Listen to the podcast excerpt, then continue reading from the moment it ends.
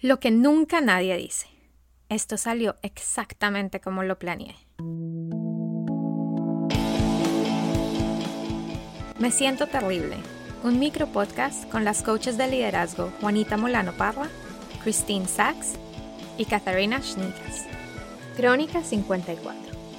La desconexión cuerpo a mente.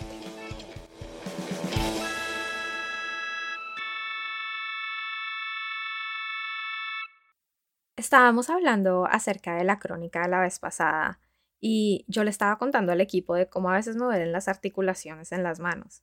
Y me reí un poco haciendo la conexión de, bueno, es porque aprieto la confianza bien duro dentro de mis puños. A partir de ahí empezamos a pensar en las manifestaciones físicas de las cosas emocionales. Pero no solo de cómo el cuerpo responde a las cosas emocionales u otras cosas intangibles, sino también de hasta qué punto no tenemos el lenguaje para pensar y hablar de nuestras emociones como seres humanos. De cómo en un entorno empresarial o corporativo, a veces hablar de emociones muchas veces es visto como una debilidad o como no profesional.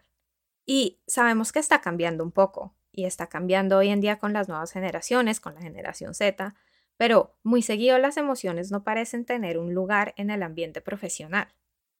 Empezamos a pensar en esta historia que Brené Brown cuenta en su libro de Atrévete a Liderar o Dare to Lead, donde una líder en el ejército está hablando con su equipo y ellos expresan una sensación, una experiencia de estar exhaustos, de estar abrumados, pero cuando ella indaga un poco más usando las herramientas de Brené Brown, se da cuenta que en realidad están en una experiencia de soledad, pero no tenían el lenguaje y no se sentían seguros expresando eso.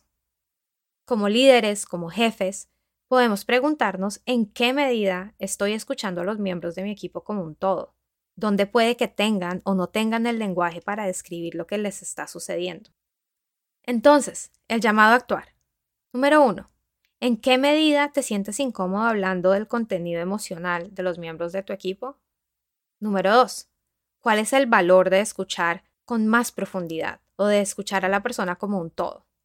Número 3. ¿Cuál es la posibilidad para la cultura de tu equipo o de tu organización? Si escucharas a las personas como un todo y no solo como el contenido que expresan en la superficie. Nos vemos la próxima semana. Puedes encontrarnos en la página web www.jumpcoaching.co.